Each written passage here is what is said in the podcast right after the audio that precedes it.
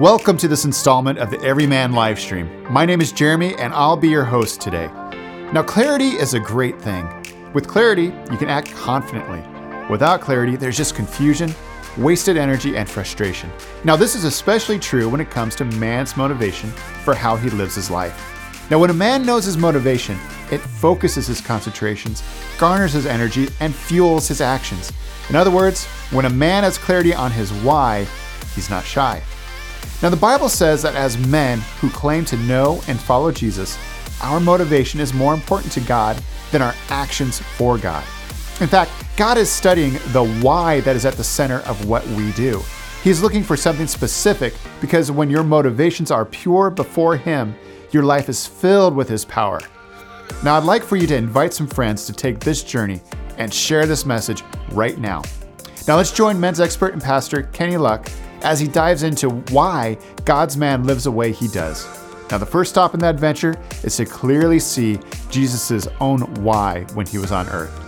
Welcome to part one of Live to Please.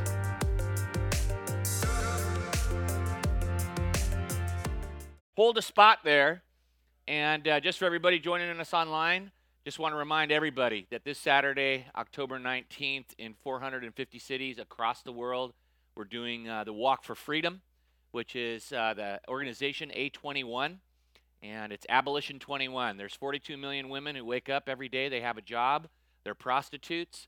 The, the demand for that comes from men, and so when men confront men on that issue, uh, that's when we're going to begin to see some change. So no matter where you live, please go to a21.org and check it out. I know the men of Crossline are going to be meeting uh, at 7 a.m. on Saturday morning. We're going to go down to Laguna Beach and we're going to we're going to walk for freedom and send a message to the men uh, of Orange County. Well, we're back after being off for five weeks, and uh, we're going to do a series. It's called Live to Please. And I want to start with just a question. Wouldn't you agree that clarity is a good thing? I mean, when you when you see clearly, you can act confidently and act consistently. And the key to clarity in anything, in, in any any pursuit, and especially in living, is understanding why you do what you're doing. You got to understand your why. And if you don't understand your why, over time, you're just going to lose your motivation. That just becomes another activity.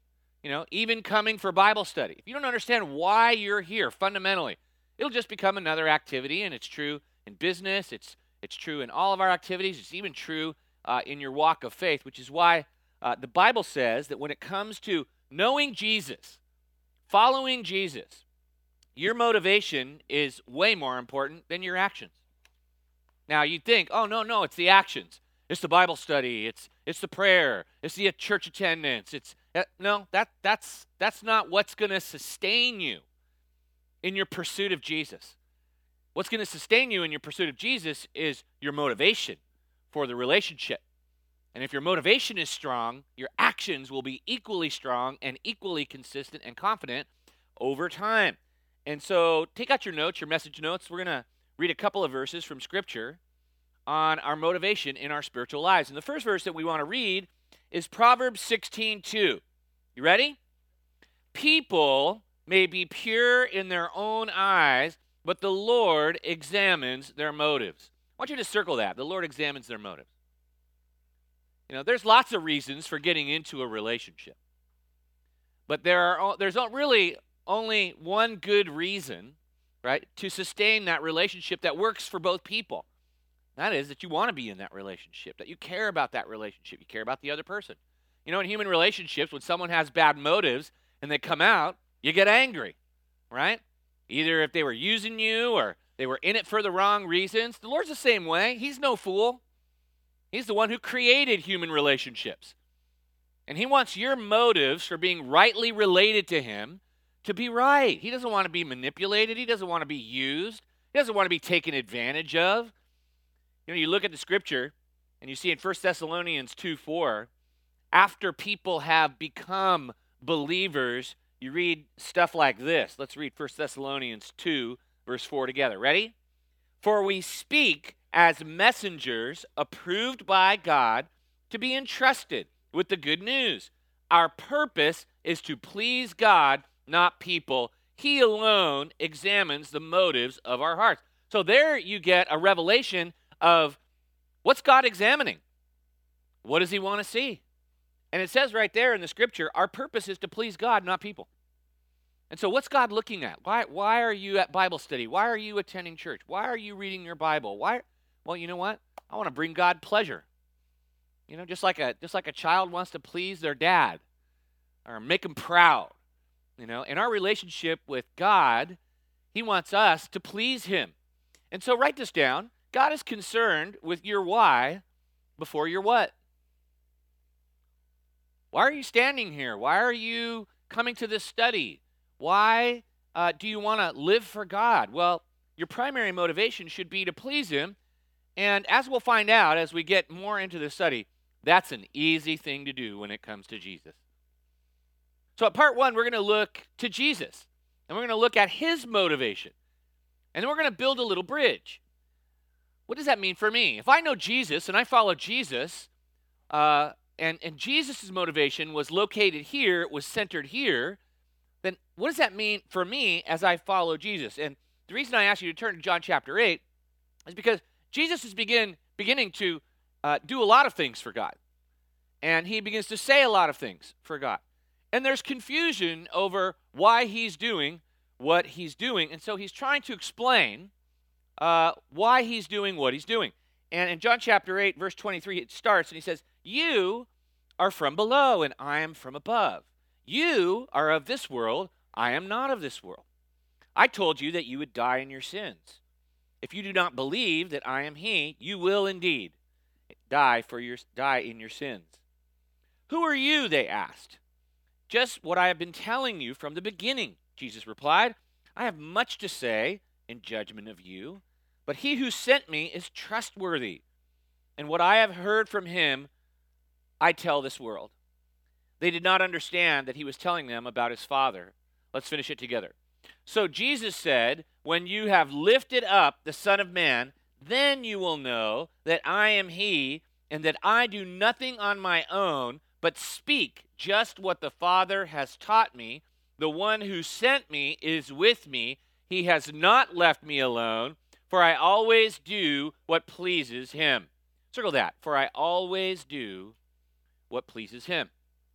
So, in Jesus' own words, he's telling us and telling people who may be confused about why he says what he says or why he does what he does the motivation behind his actions. And what I love about that last phrase, the one who sent me is with me, he has not left me alone, for I always do what pleases him, is it suggests that there is presence in relationship.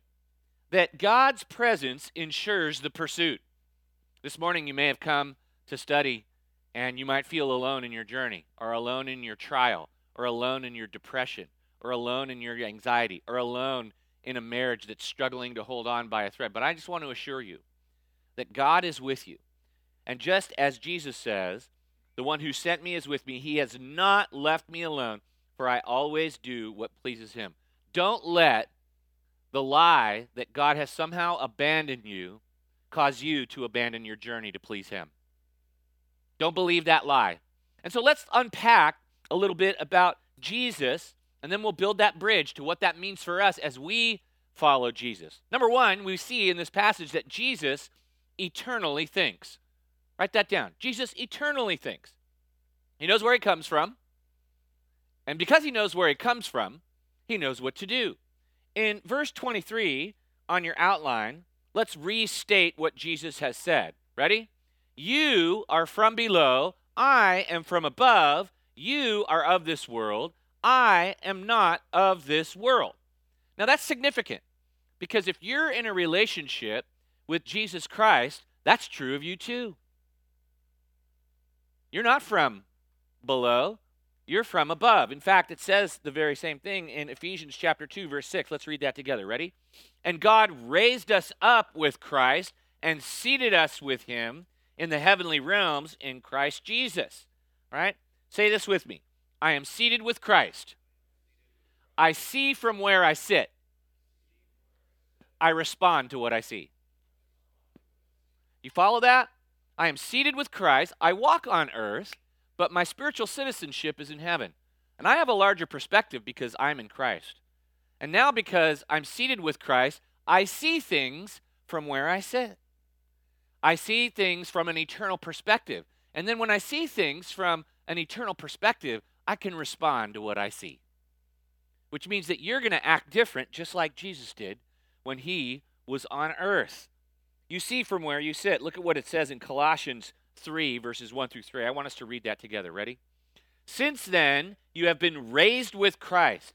Set your heart on things above, where Christ is, seated at the right hand of God. Set your minds on things above, not on earthly things. For you died, and your life is now hidden with Christ in God. See, the Bible affirms your position in Christ. Everybody say, My position in Christ. Right. That, that the Bible affirms who you are, and it wants you to live out who you really are in Christ while you're on earth. The Bible says, I've been crucified with Christ. That means you're dead to sin. Right? The Bible says you're resurrected with Christ. Right? That means you're alive to God. I'm dead to sin on earth, and I'm alive to God. And now the Bible says, I'm seated with Christ. I have a whole new set of glasses. I'm seeing everything from an eternal perspective. And so I can, while I'm living on earth, I don't have to think temporally, I can think eternally. And that's why we're all here. And that's Jesus. As sometimes people get confused over why you do what you're doing.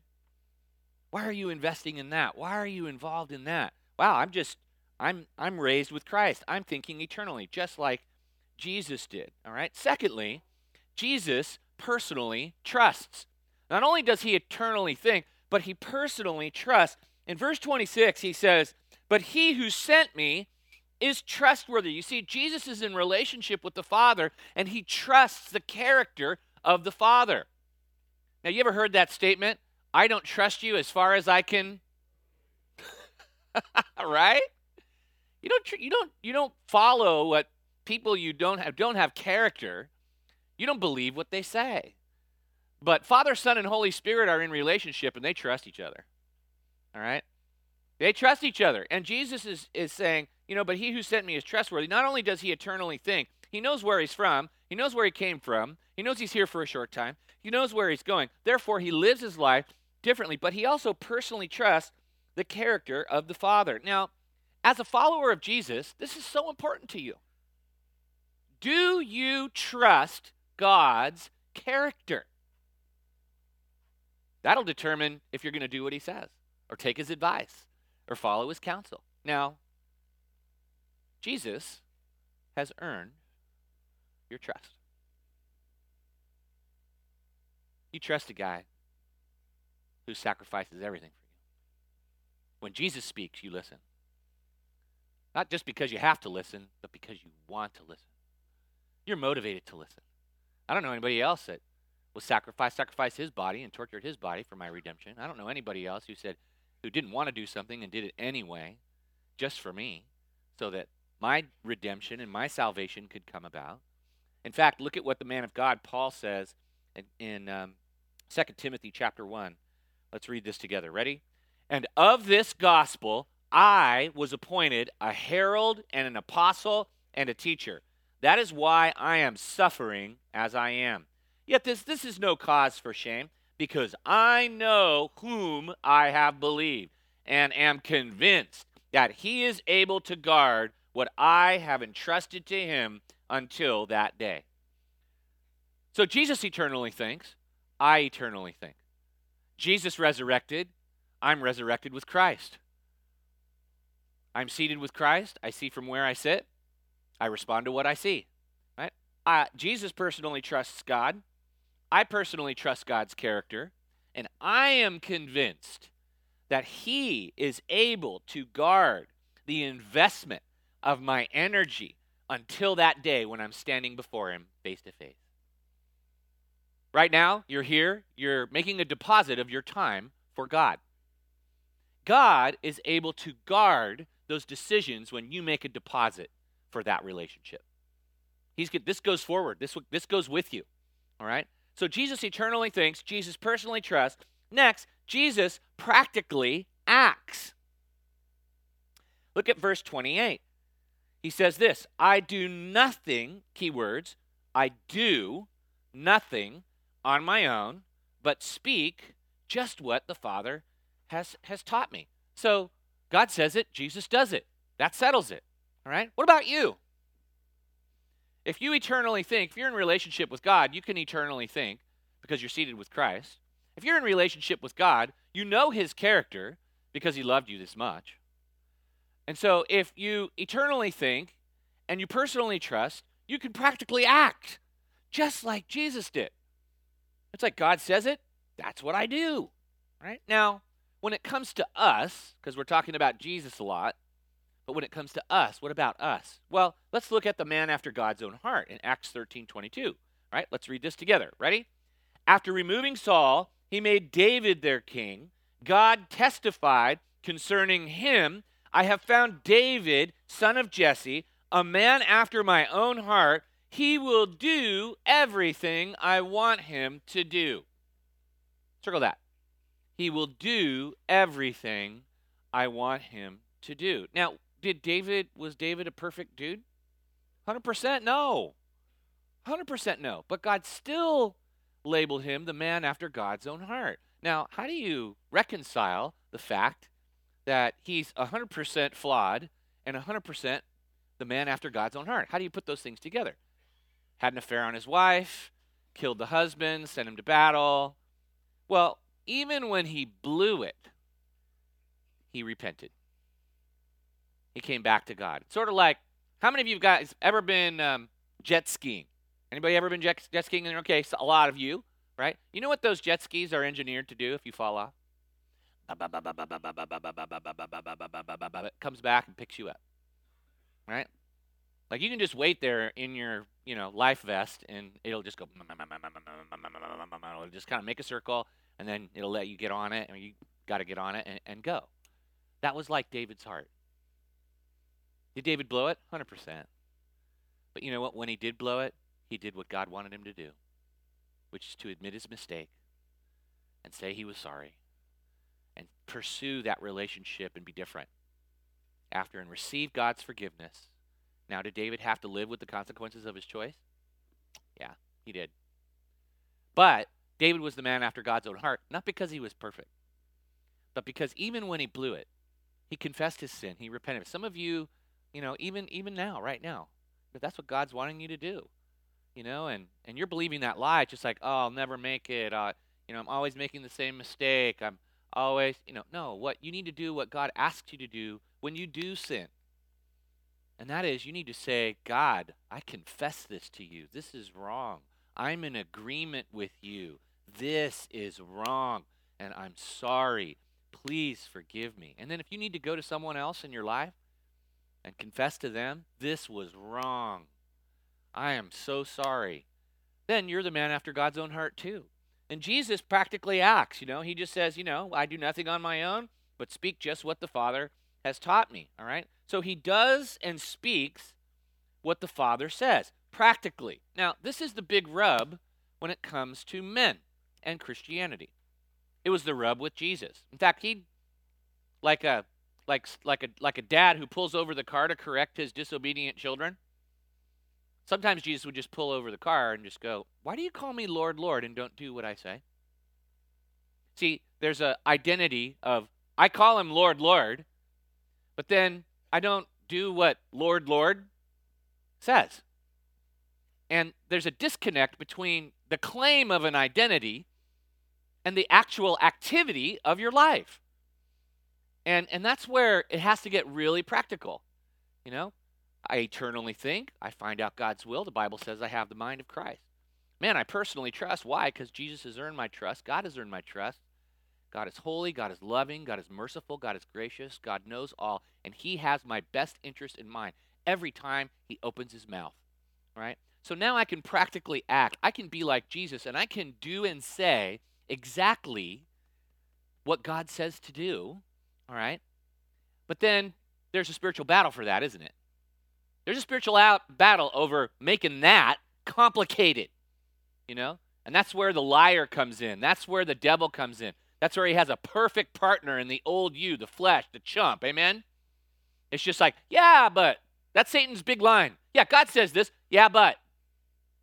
Did he really mean that as simply as it says? Right? That's what he did with Adam and Eve in the garden. God made a very clear boundary, and Satan comes in here to cloud the issue. All right? Yeah, but did God really say? So, like Jesus, we can eternally think and please God. We can personally trust and please God. We can practically act. And in practically acting, we can please God. If you're here and you're like, I don't know where to start, do what God says and watch what happens. Seek first the kingdom of God and his righteousness, all right? And let God carry the big stuff. But you got to do your part, all right? So let's go to the next thing where we're learning from Jesus, then we're going to build that little bridge. So Jesus eternally thinks, he personally trusts, he practically acts. Fourth, Jesus constantly seeks to please the Father. Now, I, I said the first predicate phrase, then I waited, then I said the second phrase. Jesus constantly seeks to please the Father. Right? And, and there's his why. That's his why. And if that's good enough for Jesus, good enough for you, amen? That's good enough for me. If it's good enough for Jesus, good enough for me. He says this The one who sent me is with me. He has not left me alone, for I always do what pleases him. Isn't that tremendous clarity? Like, you can walk into any situation. Doesn't matter if it's a work situation or a relational situation or a friendship situation or, you know, a circumstance and you can know what to do. The only question you have to ask yourself is, what can I do in this situation that pleases God? Man, clarity is a great thing. Jesus was crystal clear. In fact, his spiritual life was so intuitive he could just walk into he had having that conviction, he was seamless, man. Didn't matter if he was with gluttons and drunkards and prostitutes and tax collectors and sinners, he knew what to do. Doesn't matter whether he was with the religious professionals and the people who really knew a lot about the Bible, he knew exactly what to say and do. He knew exactly what to say with lonely people. He knew exactly what to do with people who felt far from God. He knew exactly what to do when there was a need. He was going to please God. And you see, that's the journey as a follower of Christ. Don't complicate it. All right? Surrender your life to Christ. He's worthy of your complete and total trust and faith. Surrender to the person of Christ. He's Lord. Surrender to the work of Christ. He's your Savior. He died on a cross for you. Give your life to Him and start your eternal journey. Become a saved person. Be saved from your sins. And then enter this journey, this walk with Jesus. And what does it look like? Keep it simple. Please God. Do what he says. Act like Jesus. In 1 Thessalonians 4, chapter 1, it says this Finally, dear brothers and sisters, we urge you in the name of the Lord Jesus. Okay, so I'm going to stop right there because we're going to read the rest together, right? Here is someone who is punctuating a conversation. Finally, dear brothers and sisters, we urge you in the name of the Lord Jesus. Okay, here comes the payoff sentence. You ready to join with me? I urge you in the name of the Lord Jesus, ready? To live in a way that pleases God as we have taught you you live this way already, and we encourage you to do so.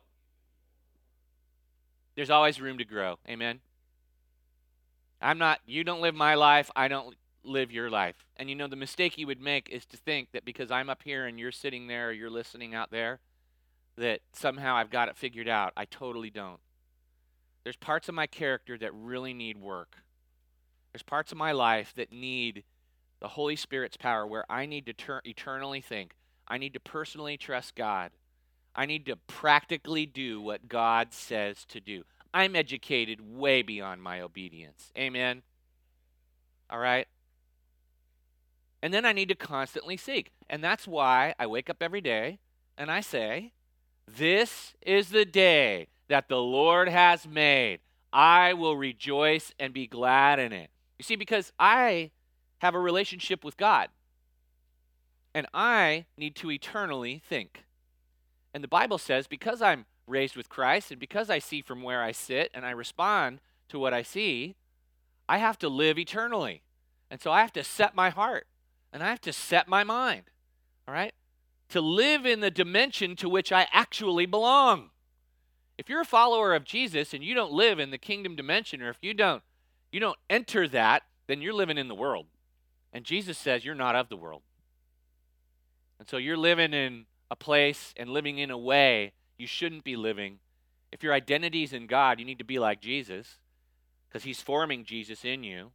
All right? And eternally think, personally trust, practically act, and constantly seek. So my my my exhortation to you this morning is surrender your life completely to God by saying yes to Jesus. And then live to please God every day. Find out what pleases God. Speak and do what pleases God. You see, that's clarity. And it makes it simple. All right. Now, what does this mean for God's man? If Christ lives in me, what does it mean? All right. Well, the first thing it means is I have to see the plan for my life. Write that down. I got to see the plan for my life. In Romans chapter 8, it tells you God's plan for your life at the most basic level. It says, And we know that God causes everything to work together for the good of those who love God and are called according to his purpose for them. So that is the predicate phrase, sentence. Okay, we're talking about his purpose for them. Well, what's his purpose? Let's read verse 29 together. Ready? For God knew his people in advance, and he chose them to become like his son, so that his son would be the firstborn among many brothers and sisters. That right there, men, is plan A. No plan B. All right? Plan A is to make you like Jesus. All right? And God's causing all these things to work together for your good. What's the good? You're going to become like Jesus. All right? So you got to when when we see, you know, Jesus and we see, wow, he thinks eternally. He acts practically. All right? And he lives to please God. And then we go, well, what does that mean for me today? You're going to be like him. Right? So you're going to live to please God. That's the purpose of, of the Holy Spirit inside of you. When you become a Christian, God takes the Spirit of His Son, says in Galatians 4 6, and He pours the Spirit of His Son into you. What's the purpose? All right? Well, the vision, God's vision, is to make you like His Son. And God wants lots of lots of men who live like Jesus. All right, that's what it says there at the end of the uh, of the scripture, that he might be so that his son would be the firstborn among how many brothers? Many brothers. Boy, how great would the world be if people cooperated with that process, if men cooperated with that process of becoming like Jesus in their character, and then their conduct express their character. That would radiate blessing into people's lives. And that's the process. So, what does it mean? All right, this whole thing on motivation, living to please God. Well, God's making you like Jesus. Jesus lived to please God. That's your job. To work with uh, the Holy Spirit speaking into your thoughts, to work with God's Word, which is informing your mind, to work with the body of Christ, and we're all working to become like Jesus who pleased God. Secondly, if you see the plan for your life, you have to change the goal of your life. Isn't that clarity? It's like, oh, I'm in Christ. God's making me like Jesus. Jesus lived to please God. That's the plan for my life. So I need to be like Jesus. So if that's the plan, I'm going to change the goal. All right? Look at what Paul says in 2 Corinthians 5 8 through 10. Let's read that together. Yes, we are fully confident, and we would rather be away from these earthly bodies, for then we will be at home with the Lord. So, whether we are here in this body or away from this body, our goal is to please Him. For we must all stand before Christ to be judged. We will each receive whatever we deserve for the good or evil we have done in this earthly body. So we make it our goal to please Him. Paul's goal changed. Right? He came into a relationship with Jesus. Jesus, while he was on earth, lived to please God. Paul started cooperating with Christ in him, and then he made Jesus' goal his goal, which was to please God. And you see here that there's a connection between the limited time on earth and his energy on earth. right? When you know you have limited time, an unknown ending, and a scheduled meeting with God, the exhortation of Scripture is you better get busy. All right? Not because you have to, because you want to. Because of what Jesus did for you. You live for Him. You make it your goal while you're here with the time that you have left, with the relationships God has given, with the resources and money and people and family and friends. You live to please God with energy and motivation because Jesus has earned your motivation. And you're, you're glad to, to let your life be a thank you for what he's done for you on the cross. So, wherever I am, whatever I'm doing, whoever I'm with, whatever my circumstance, that's a key one. I make it my goal to what? To please him. Say this with me. I make it my goal to please him in whatever circumstance. See, God's not limited by your circumstances. That's a lie from the devil. Like, oh, I, I, I'm, I'm in this circumstance, and somehow that limits God in my life. Or I feel this way. Your feelings don't limit God's ability to work in your life. I've experienced that over and over again. I'll be feeling like, oh gosh, this is fatal, this is final, or you know, there's a circumstance that I can't change as fast as I want to change it. And and God's just waiting for me to turn to Him and fully surrender my life to Him, all right, so that the miracle that He wants to do is right. And when it comes to the goal of your life, you can please God in any circumstance, right? You can please Him when you're in a trial by trusting Him, right? I'm looking around the room. A lot of guys have trusted God in trial, right? Like, what are you up to? I can't see you. I can't feel you. I can't sense what you're doing but I know that you're wise and that you're loving and that you have a plan for me and you have my best interest in mind. So without knowing exactly what all the details are, I'm going to trust you. Right? That pleases God more than anything. All right? So if you see the plan for your life, which is to become like Christ, all right, and you're participating in the work of God and becoming like Christ, then you're going to change the goal of your life, just like the great men of God have. And when you change the goal of your life, next, you can adjust the scope of your commitment. All right? If my goal is to please God, is the plan to please Him in some areas and neglect other areas? Absolutely not. But that's what we do. We compartmentalize. And we say, I'm going to please God really great over here, and then this area, I'm going to please myself. Okay? God has authority. He has everything to say over here, but He's got nothing to say over here because over here, I'm God. In no area of life, especially with men, is that true than in the sexual area. God has everything to say. You know, there was a survey done recently, and uh, with about a sampling of 5,000 people, and they said, yeah, Bible's important, Jesus is Lord, uh, I want to go to heaven, He's the only way. But in the sexual area, over 70% of them were compromising sexually. So God has everything to say over here, but they're functional atheists in this area of your life. Is that you this morning? Well, you misunderstand God. You're afraid. Okay, you're afraid that if you do it God's way that somehow you're going to you're going to miss out. And the scope of your commitment limits God who is unlimited in how he can work.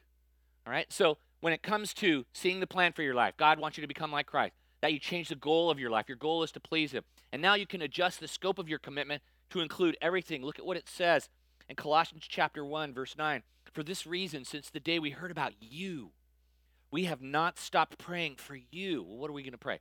We continually ask God to fill you with the knowledge of his will through all wisdom and understanding that the Spirit gives.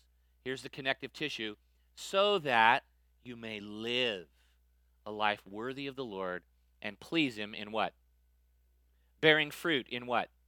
Every good work, growing in the knowledge of God, being strengthened with all power according to his glorious might, so that you may have great endurance and patience. Do you see the scope of your relationship with Christ there? Please him in every way. When the Bible says every way, what does it mean? Every way. Every way. Bearing fruit in every good work right? And so some of us have walked in, or some of us are here this morning and we're together in community, and what we're telling ourselves is what God says to be true.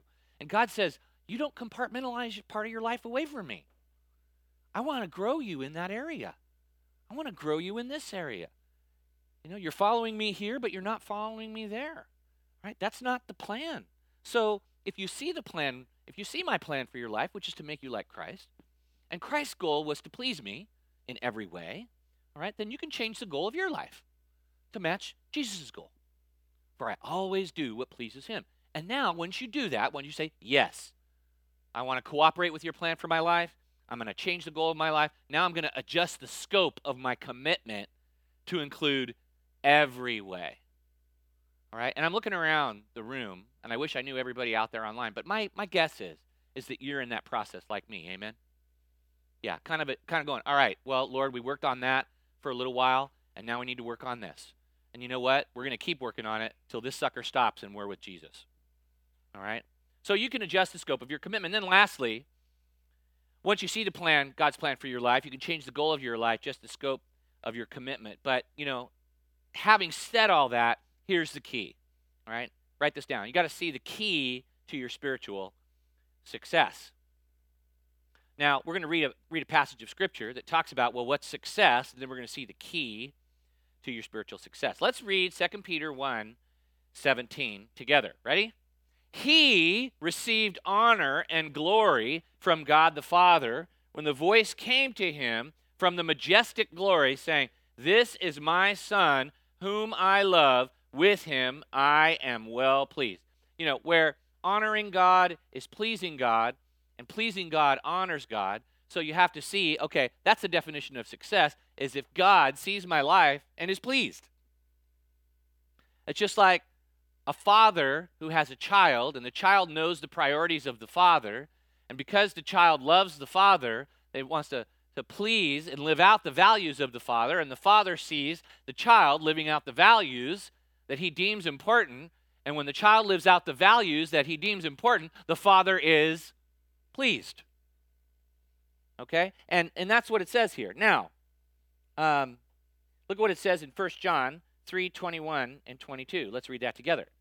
Dear friends, if our hearts do not condemn us, we have confidence before God and receive from Him anything we ask because we keep His commands and do what pleases Him. Circle. Do what pleases Him. So if we know what pleases Him, but we don't do what pleases him. We can't bring the Father pleasure. That's the key. That's what it says in James chapter 1. You know, you're, you're a great hearer, but not so good on the do. You hear, but you don't do. Versus, oh, I know what God wants, but I just don't do it.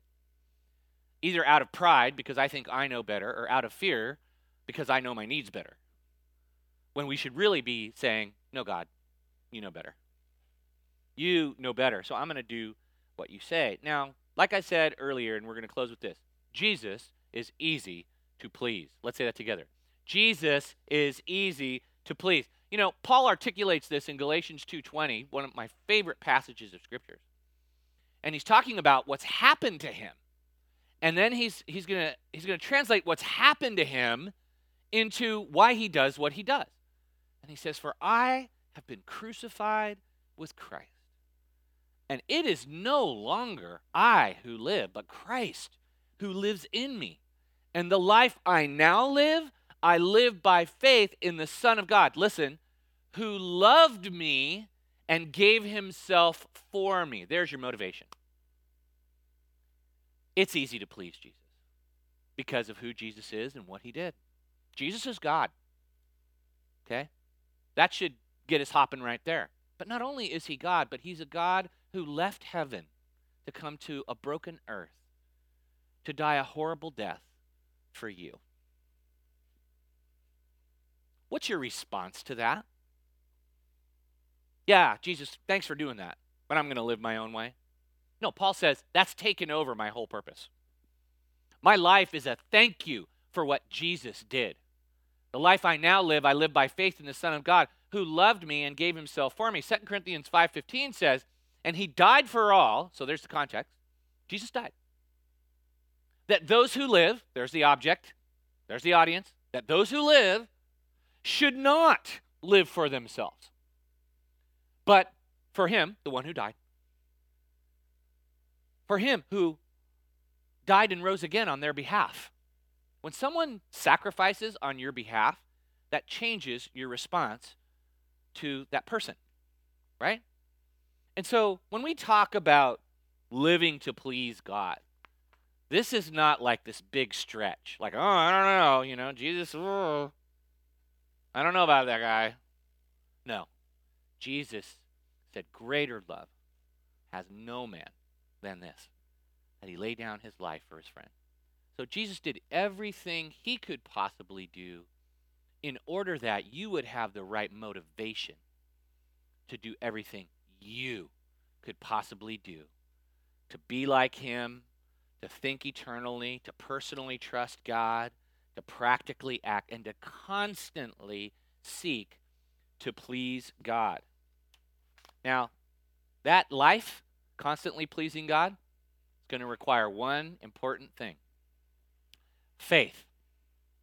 When God asks of you to become like Christ and to live to please Him, when He asks you to move in a certain way, in a certain area, so you can please Him in every way, you're going to have to trust Him because nine times out of ten, you're not going to want to do it.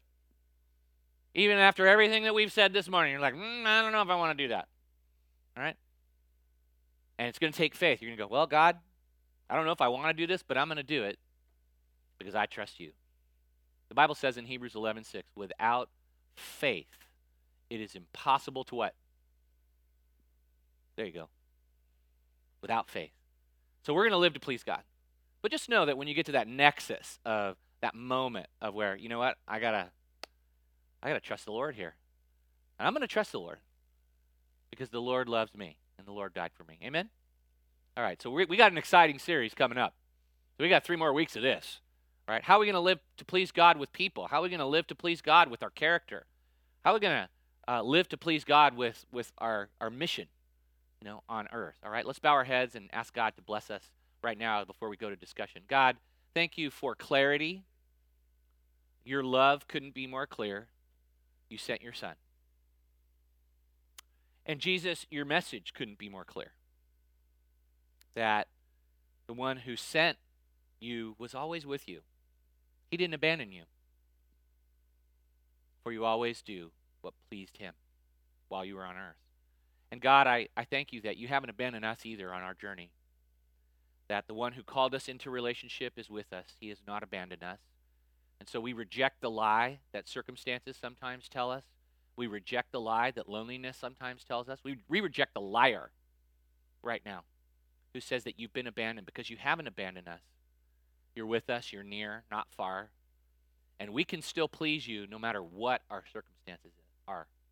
And so, God, I pray for that. I pray that you would fill us with the knowledge of our salvation, that you would fill us with gratitude for our salvation, that you would make it personal for us just like you did with the Apostle Paul when he said that the life I now live, I live by faith in the Son of God who loved me and gave himself for me. Help us to risk pleasing you today.